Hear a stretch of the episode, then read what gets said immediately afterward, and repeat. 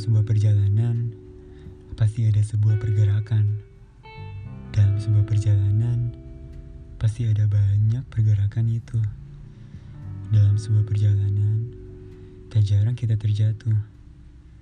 Dalam sebuah perjalanan, ada saatnya tak sesuai harap. Saat terjatuh, apa yang kita butuhkan?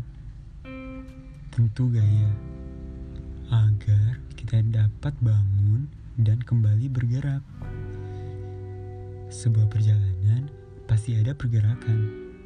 Sebuah pergerakan ada kalanya berbeda dengan harap. Juga hambatan yang mengakibatkan jatuh.